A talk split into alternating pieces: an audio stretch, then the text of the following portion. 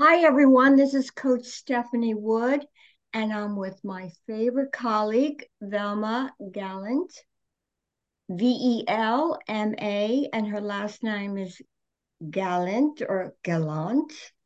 Do I put a French quiz, twist on it?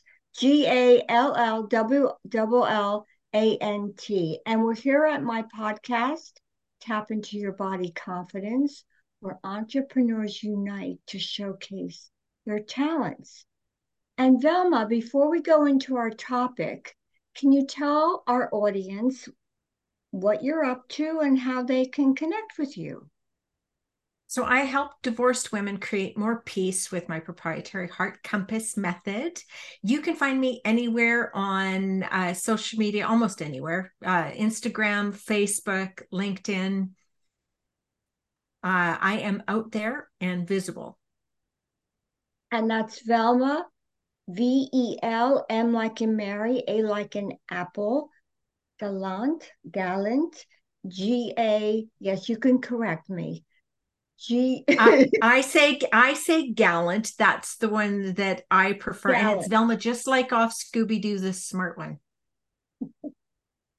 G like in girl, A L L like in Larry, a N T like in Tom.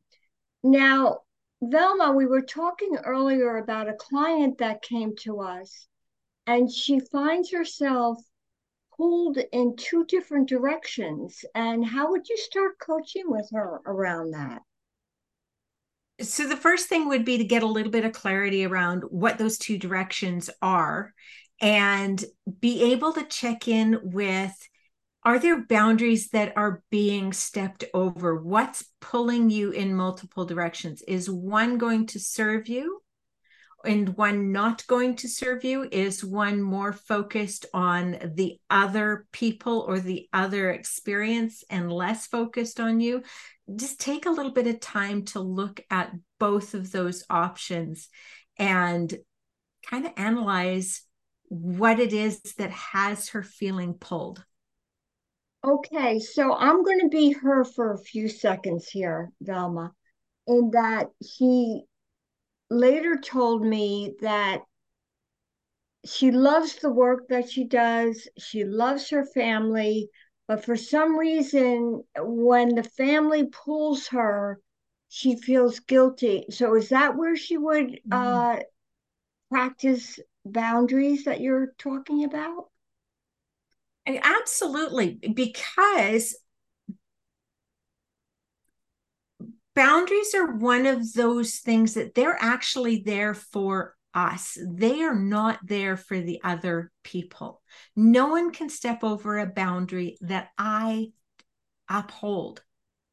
Oh, and Velma, so you're getting me excited. So, can you give me an example? Something from your life, maybe so you know having been divorced twice and having also been a mother i still am a mother let me clarify that.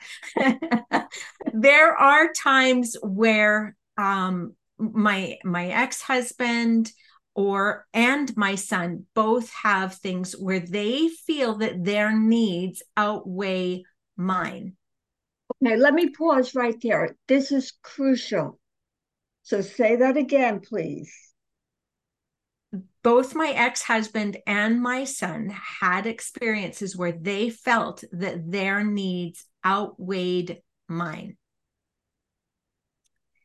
What I have learned from that is that I have to teach them what is what is mine and what is theirs. So their needs, they are absolutely their needs. And it's not to say that what they need is incorrect. What it means, though, is that their needs are their responsibility and my needs are my responsibility.